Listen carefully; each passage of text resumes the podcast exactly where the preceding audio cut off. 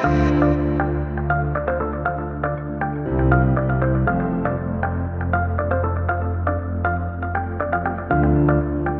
scroll, seven seals, and a worthy lamb.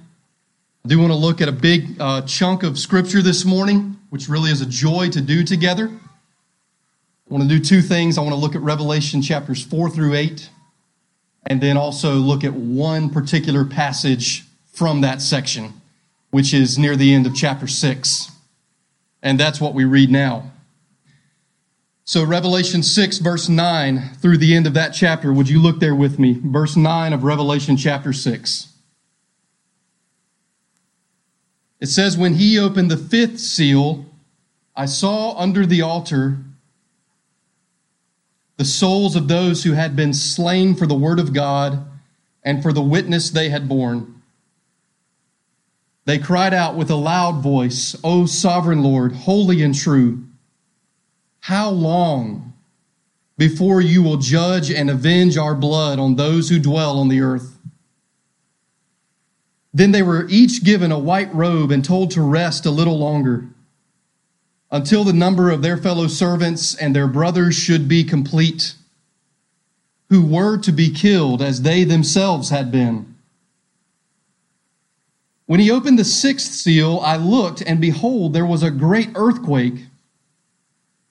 And the sun became black as sackcloth, the full moon became like blood, and the stars of the sky fell to the earth as the fig tree sheds its winter fruit when shaken by a gale.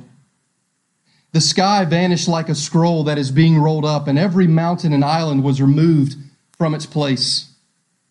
Then the kings of the earth, and the great ones, and the generals, and the rich, and the powerful, and everyone, notice that no one is excluded here.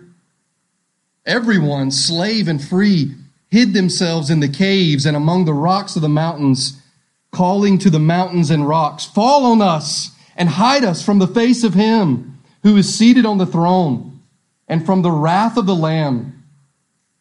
For the great day of their wrath has come, and who can stand? Let's pray together even as we remain standing.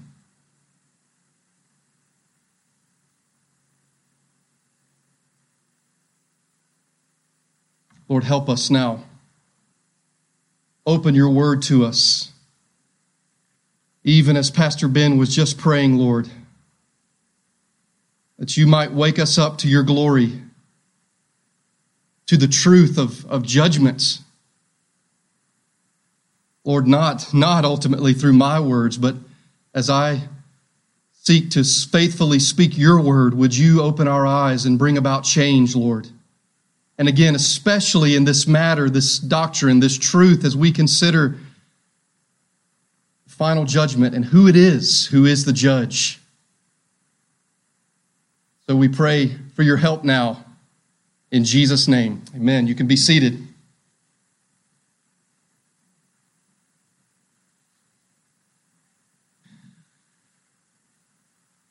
With our Bibles open, can I direct your attention one more time to that last verse that we just read? just read Revelation 6, 9 through 17, and look again at verse 17. It says, For the great day of their wrath has come, and who can stand? Friends, we need to understand and be prepared for the final judgment. We need to understand and be prepared for the final judgment. It speaks uh, this morning in these four chapters and in this one section about the Lamb and about the wrath of the Lamb. Well, as I said, I do want to look at, at that one section, which is verses 9 through 17, but I also want to look at it in the context of the whole. Really, Revelation chapter 4 goes through verse 1 of chapter 8. Uh, Revelation 6 through 8 involves these seals, and these seals wrap up in Revelation chapter 8, verse 1, with, with the seventh seal that Jesus opens, and then there's silence. But we're getting ahead of ourselves. Look with me, go back to verse 1 of chapter 4. Look with me again at Revelation chapter 4. And again, our plan is simple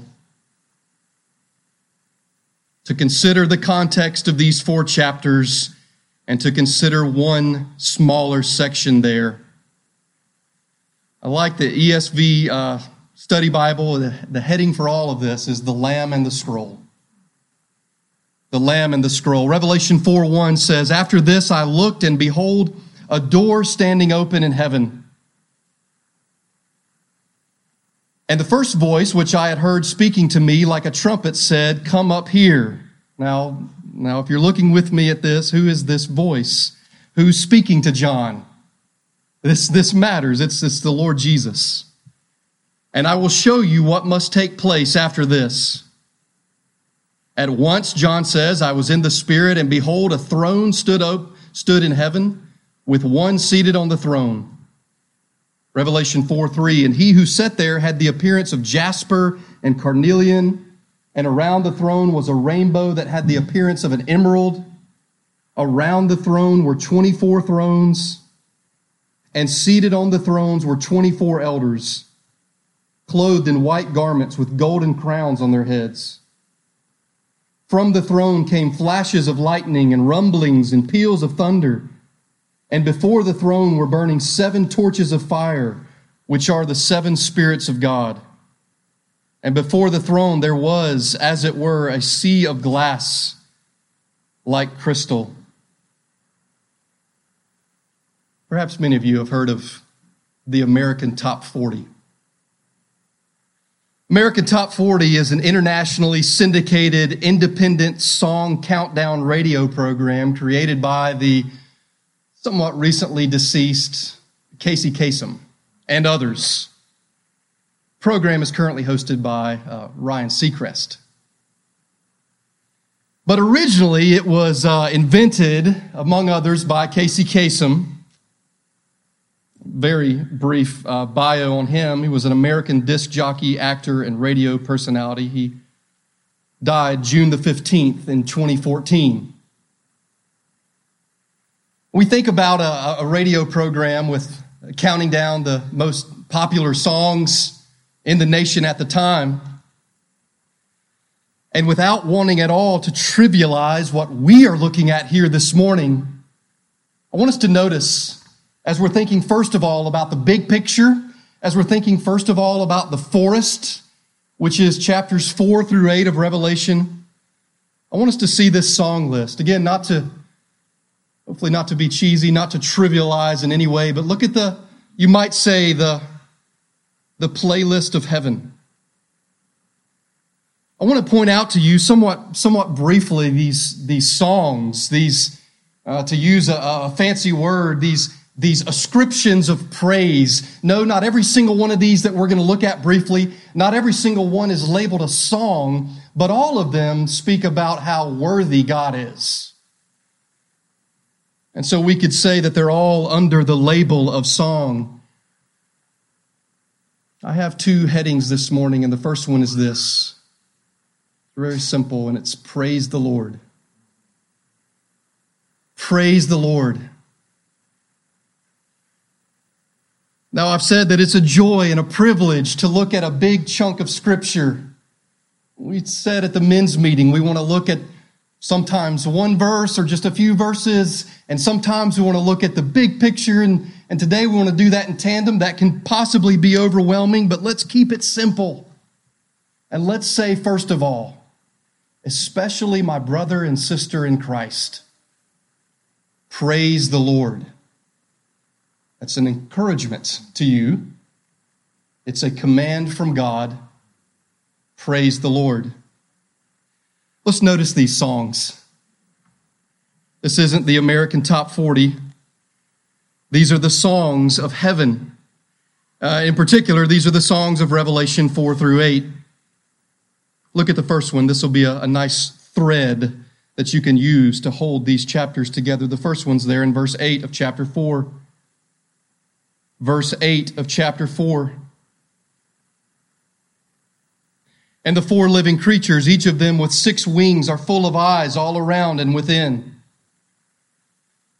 And day and night they never cease to say, like, like the hymn, right, that we often sing, that many of you know, Holy, holy, holy is the Lord God Almighty, who was and is and is to come. Do you see that there at the end of verse 8? R.C. Sproul is with the Lord. Let me remind you of what he said. R.C. said, Only once in sacred scripture is an attribute of God elevated to, third, to the third degree. Only one time in the Bible is a characteristic of God elevated to the third degree. You see? Only once, he says, is a characteristic of God mentioned three times in succession. The Bible says that God is holy, holy, holy. By the way, one thing that we want to see this morning is that the words wrath and lamb, now here we're talking about God the Father, but just a preview, one of the things that we want to see is that the words wrath and lamb are not uh, antithetical to each other. They can and they do go together. Because Jesus must not be just our buddy or our friend. He must not be our buddy. He must be your friend if you would know God. But he is holy, holy, holy. That's another thing that we see in this passage. Again, just keeping it simple is that here in chapter 4 we begin with God, but we also see that you cannot escape, you cannot escape the conclusion, especially in chapter 5, that these songs, the playlist of heaven, forget Seacrest and forget Casey Kasem, but in the playlist of heaven, you see the clear deity of Jesus Christ. That he is God of very God. Well, I'm, I'm getting ahead of myself just a bit. Can you notice these other songs with me? Here's another one, verse 11. Again, not all of them say song or new song, but that's what they are. Verse 11, if you read the end of verse 10 of chapter 4, they cast their crowns before the throne, saying, Worthy are you, our Lord and God, to receive glory and honor and power. Listen and look at me for just a moment. I'm very eager that you would look and see and hear the word of God this morning. More than what, what I have to say. Uh, uh, keep me, hold me accountable. Hear the word of the Lord. It says, For you created all things. And we noticed this last week. And, and by your will they existed and were created. As we just briefly survey these songs, let's just ask the quick question of each of these songs Who is the one being spoken of? Who's the one being worshiped? Let's ask that question through song. And why are they being worshiped? Well, in the answer in chapter 4, we notice two songs, verse 8 and verse 11, and it's God the Father. It's God. And, and, and why? On, on what basis? Those, remember, those are our two questions. Who's being worshiped? On what basis? It's God the Father on the basis, verse 11, of the fact that He is holy creator. He is creator God. He is sustainer God. He is the ruler. He's the one who made you and who gives you breath right now. And he's worshiped, God is worshiped because he is holy, holy, holy. What about the other songs? Chapter 5, verses 9 and 10. And they sang a new song, saying, Worthy are you to take the scroll and to open its seals. For you were slain, and by your blood you ransomed people for God from every tribe and language and people and nation. And you have made them a kingdom and priest to our God, and they shall reign on the earth. Notice and treasure verses 9 and 10. And notice, of course, what it says. They sang a new song. Look at verse 12 in chapter 5. There's three of these in chapter 5. The first is 9 through 10. The second is 12, saying with a loud voice, Worthy is the Lamb who was slain to receive power and wealth and wisdom and might and honor and glory and blessing. What's our question number one? Who is being worshiped? Remember in chapter 4, it's God the Father. Well, I submit to you that in chapter 5, it's God the Son. Right? Who is it specifically? According to the text, it's Amen. It's the Lord Jesus. It's the Lamb. Do you see? It's the Lamb. Why? On what basis is he being praised? On what basis is there a new song to him? On the basis of the fact that he was slain. Listen. The Lamb who was slain, who purchased, he purchased for God people from every tongue, tongue, excuse me, tribe and nation, that they would be a kingdom and priest to God specifically on the basis of the cross, on the basis of him being slain. That's why the lamb, the lamb is receiving, the lamb's receiving the same type of praise as God. He must be God. Verse 13.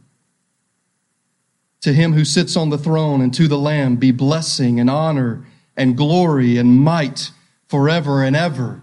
Uh, chapter 4 is God, chapter 5 is the Lamb, and this brings them both together, does it not? Do you see? In the middle of verse 13, I didn't read the beginning. I heard every creature in heaven and on earth and under the earth and in the sea and all that is in them saying, To him who sits on the throne and to the Lamb be blessing and honor and glory and might forever and ever. The praise is given, the simplest way of saying it, the praise is given to the Lamb and to God and to both God and the Lamb because they are worthy. Why should you follow the Lord Jesus Christ? Why should you become a Christian by the grace of God if you're not this morning? Why should you do what you were created to do? Why should you do what you were made to do? Answer because he is worthy. He and he alone, the Lord Jesus Christ, is worthy. You and I are not worthy, but He is worthy. He is therefore worthy of our praises. And then you skip over to chapter 7. And just quickly notice this. Chapter 7, verse 10 and crying out with a loud voice, Salvation belongs to our God who sits on the throne and to the Lamb. That's something to praise God for. What's heading number one? Praise the Lord for his salvation. To God who sits and to the Lamb. Verse 12, saying, Amen. Blessing and glory and wisdom and thanksgiving and honor and power and might be to our God forever and ever. Amen.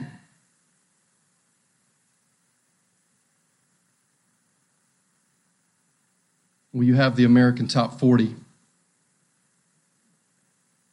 you have if we understand that we don't trivialize it, we have the, the playlist of heaven. A thread that helps us to see something of what's going on in this big section, this big chunk of Scripture. Because not only do we sing the doxology, you know, praise God from but for the Christian, all of life is meant to be doxology. You need to study the Bible. You need to read the Bible. You need to eat and to digest the Word of God. And let the product of that eating and that digestion be always praise. My friends, praise the Lord. You who are not yet, I pray, you who are not yet a believer in the Lord Jesus Christ?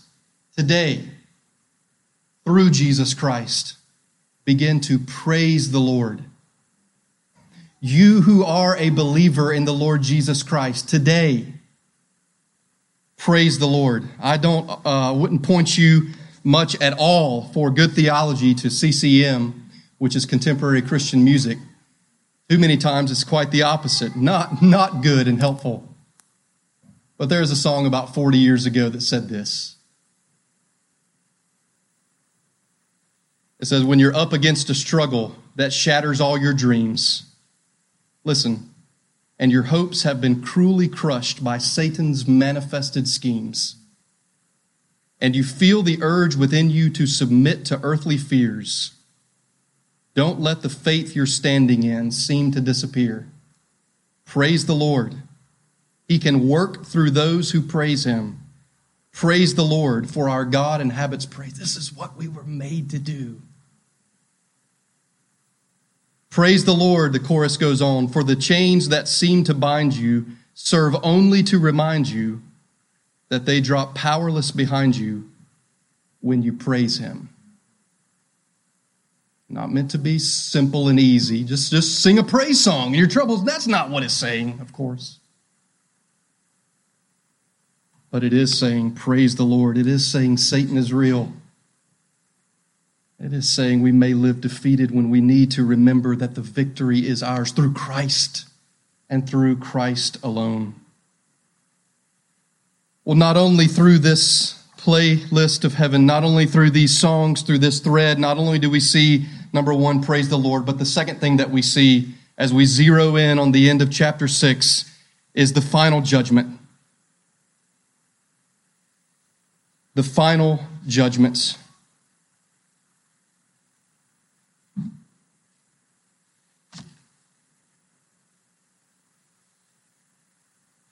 Now, look at this with me.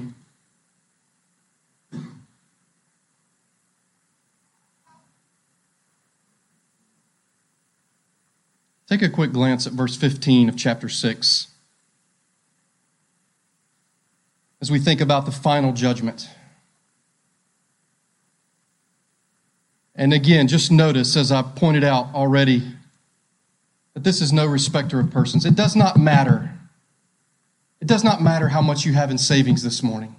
It does not matter how secure you may feel that you are through any means. By the way, God doesn't despise those with wealth. It's a blessing in many ways, so not trying to say that. It does not matter if you're rich or poor, if you're master or slave. It does not matter. The final day of judgment, listen to me, the day of the Lord, the day of the Lord spoken about throughout the entire Bible the Old Testament over and over again, the day of the Lord, the day of the Lord, and it reaches a crescendo in the New Testament. The day of the Lord, the day of the Lord is coming. And Jesus will be judged. And it does not matter who you are. It does not matter your social status. Verse 15, then the kings of the earth and the great ones and the generals and the rich and the powerful and everyone, slave and free, hid themselves in the caves and among the rocks of the mountains, calling to the mountains and the rocks. Can you pause and get this picture in verse 16 of chapter 6?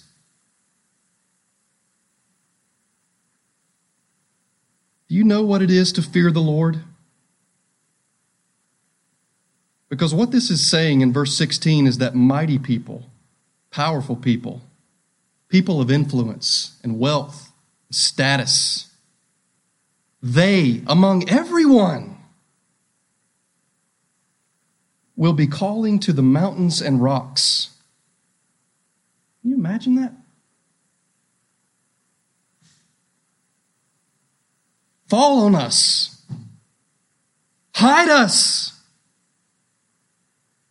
From who? From God. Amazing grace. John Newton, right? 'Twas grace that taught my heart to fear, and grace my fears relieved. The Christian does not walk in what has been called servile fear. Do you know what that is? The Christian doesn't live in servile fear, as though God's going to punish me. But the hymn is right. We refer to it often. Twas grace that taught my heart to fear, and grace my fears relieved. Hide us from God. Remember Revelation 4? The Lord Jesus takes John into, into heaven. He's in the Spirit. He goes into the throne room, and there's a throne, and there is what? Capital O, one seated on the throne. My friend, you're going to have to deal with God. You are going to answer to God as surely as I'm standing here today. And God has been pleased to bruise his son so that you can answer him today and say, by faith and by your grace alone I come. The wrath of, what does it say at the end of chapter six? The wrath of God and the wrath of the Lamb. Don't take my word for it. Prestigious, powerful people fall on us. Hide us from the face of him. Please, would you cooperate with us, mountains? Would you cooperate, rocks? Please help me. You will have no covering in that day. You will have no covering if you are not covered by the righteousness of Christ.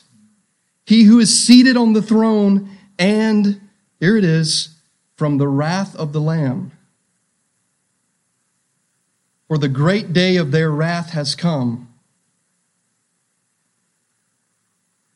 And who can stand?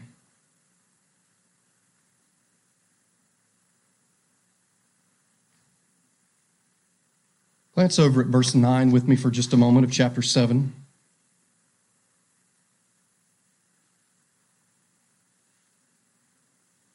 The Bible is good news for awakened sinners. The Bible, the gospel, speaks a word of hope. It speaks a word of judgment, and it also speaks a word of judgment that our sins have been judged at the cross of Christ.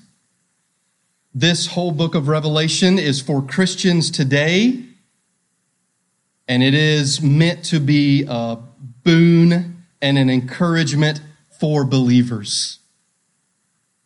And I say again, if you are not a believer today, look to the Lord Jesus Christ. Repent of your sins and run, as it were, to the cross of Calvary. Jesus is alive. Jesus has been risen from the dead. He is coming again. You must see him to be your treasure and your righteousness. After this, John says in verse 9, I looked, and behold, a great multitude that no one could number, from every nation and from all tribes and peoples and languages, standing before the throne and before the Lamb, clothed in white robes with palm branches in their hands. I read that this week and thinking about, you know, a couple weeks it's going to be well, in three weeks or so, it's going to be Easter, but before that, of course, is Palm Sunday. This is not, of course, the passage that we typically go to, but it says they're clothed in white robes, Revelation 7 9, with palm branches in their hands, and crying out with a loud voice Salvation belongs to our God, who sits on the throne and to the Lamb. Well, why jump over to verse 9 of chapter 7? Let me let me come back to that, but I wanted you to see it now, nevertheless. I, I, I, don't intend to jerk you around. I intentionally take you from verse 9 back to verse 9 of chapter 6. Look there with me. Chapter 6, verse 9. We're already in the middle of the two headings, and there's, there's only two, and we're in the middle of the second. Praise the Lord, brothers and sisters. Look at me. Praise the Lord. And you could say, number two, praise Him even for suffering.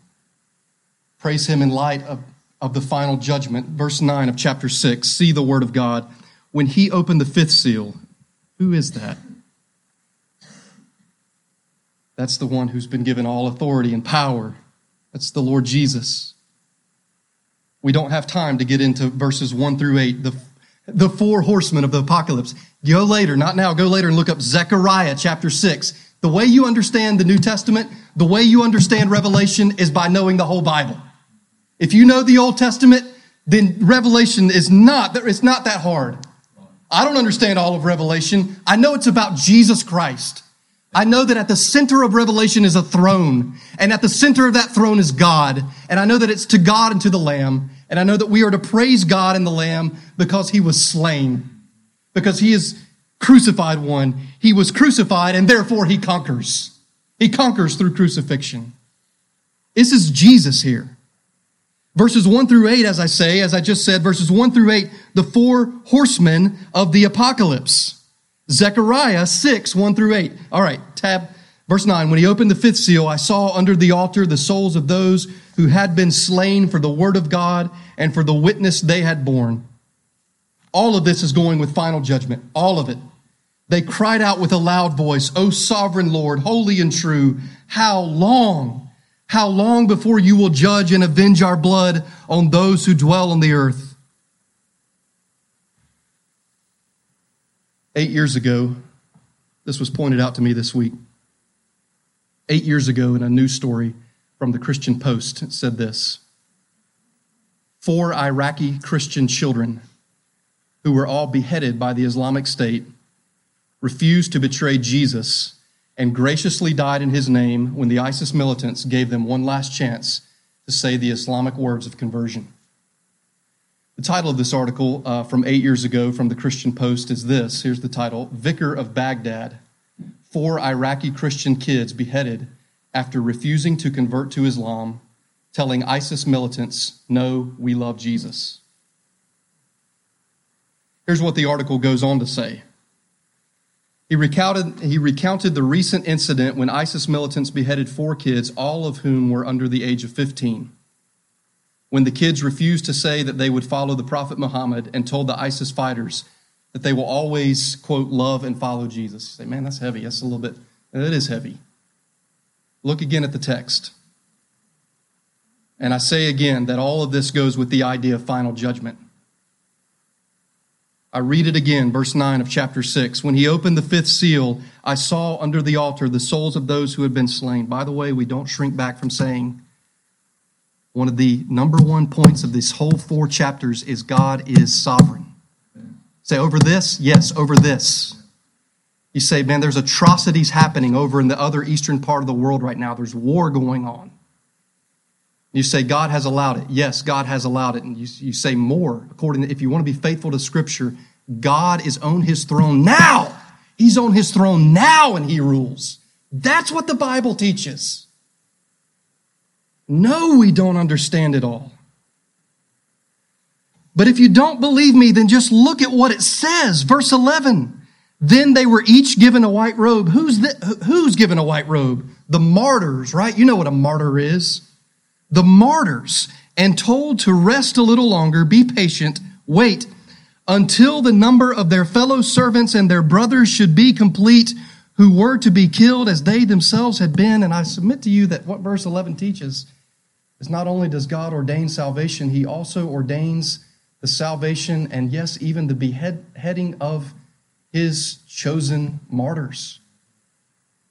If you read verse 11 too quickly, you, you, you read you just you read it too quickly. Wait a little bit longer. How long? How long until you bring in the final judgment? How long until justice is done? That's not a bad prayer. They're not praying for personal vengeance, do you see? They're not just personally ticked off that they were beheaded. Lord, when you gonna when you going to bring vengeance for my sake? No, no, no, no. This is for the glory of God. How long until you display your judgments? And the answer comes I will judge the world, but not until the full number of those who are to be martyred for my sake has arrived. You see that?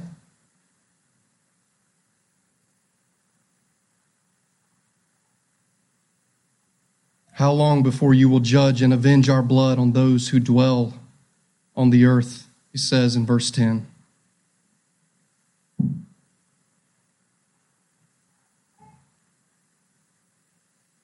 Friends, the truth of the matter is, this is one of the big, big things of the book of Revelation. Listen to me. We as believers, we as believers overcome, or you could say conquer, through suffering and even through death like a martyr's death. Let me say that again. We as believers, book of Revelation says, we as believers overcome or conquer through suffering and even death. And this is all because of the pattern, the pattern of Jesus. You know, it's sobering. It's sobering about these four children under the age of 15 who were beheaded for rejecting Muhammad and Islam and pledging their allegiance to the Lord Jesus Christ and say we, we delight to follow Jesus. But, but none of these, even as precious as they are under the age of 15 or, or an 85 year old martyr, the difference, of course, that we have to be, the difference, of course, is that they died for their faith, but they didn't die as the Son of God.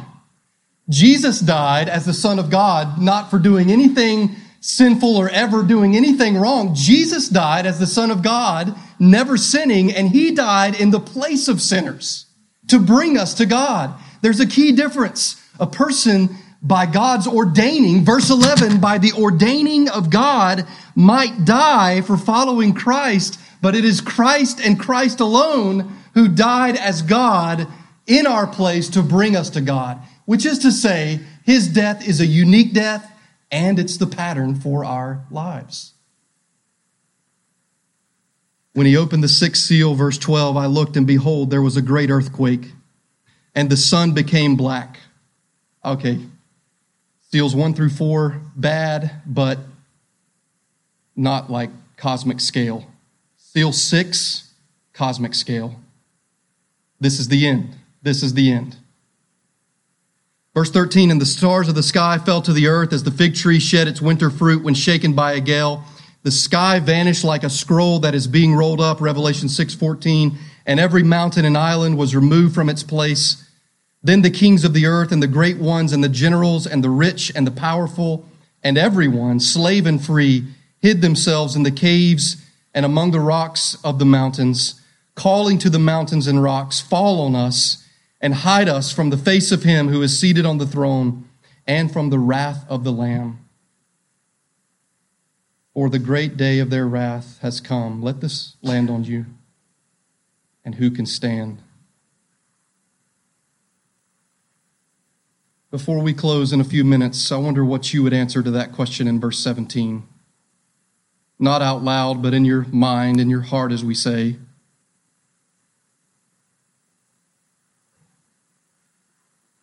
Jesus, the Lamb, received this scroll from God the Father in Revelation 4 and 5. The Lamb alone is worthy to take the scroll. Listen to me.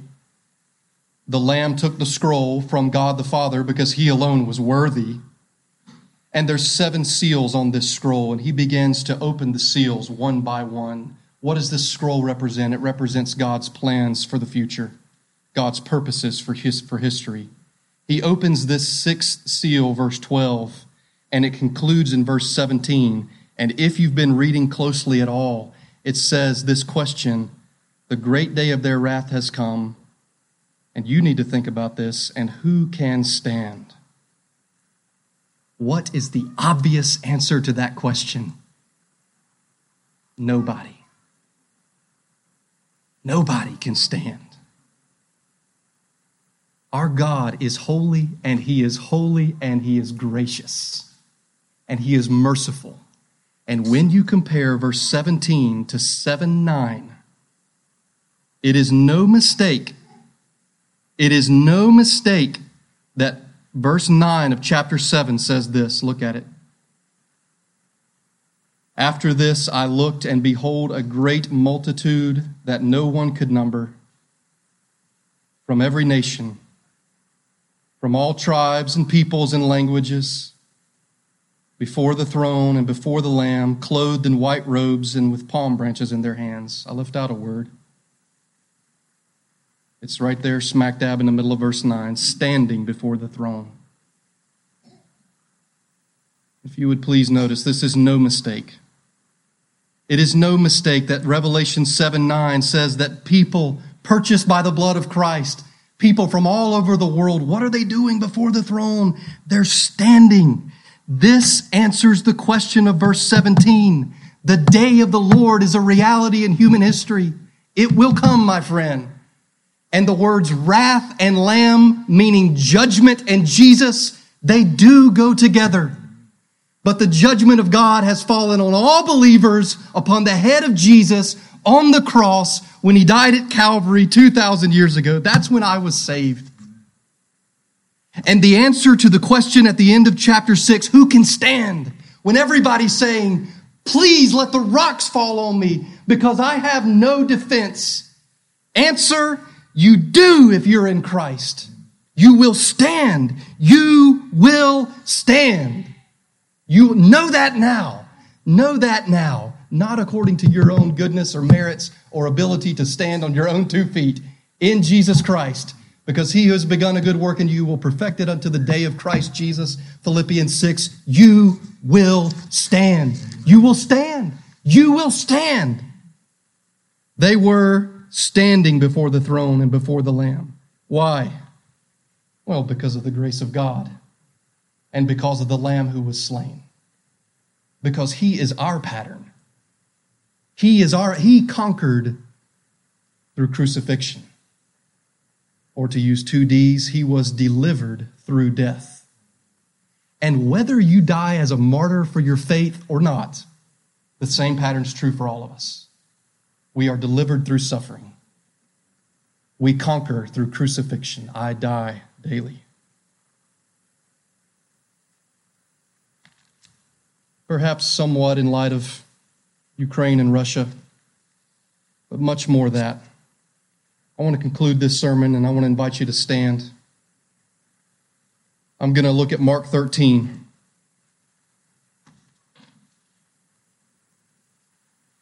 And I want to encourage you with this. Thank you for your patience and your attentiveness.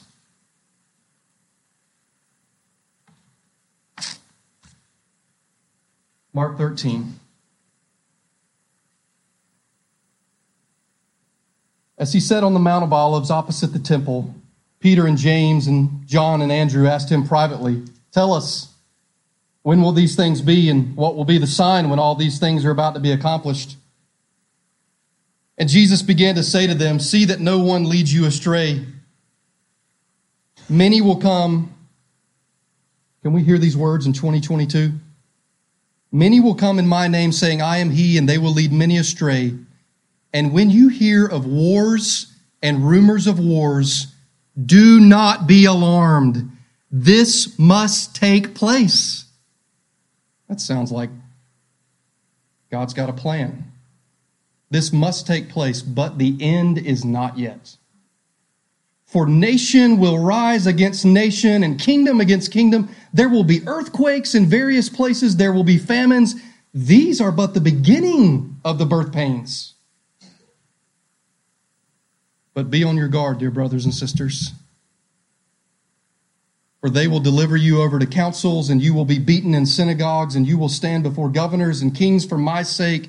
What a privilege to bear witness before them. And the gospel must first be proclaimed to all nations. And when they bring you to trial and deliver you over, do not be anxious beforehand what you are to say, but say whatever is given you in that hour. For it is not you who speak, but the Holy Spirit. And brother will deliver brother over to death, and the father his child, and children will rise against parents and have them put to death. And you will be hated by all for my name's sake. Go in peace today. You will be hated all for my name's sake. But, but the one who endures to the end will be saved. Aaron, with your help, can we just read out loud verses 9 and 10 together? But be on your guard, for they will deliver you over to councils, and you will be beaten in synagogues, and you will stand before governors and kings for my sake to bear witness before them.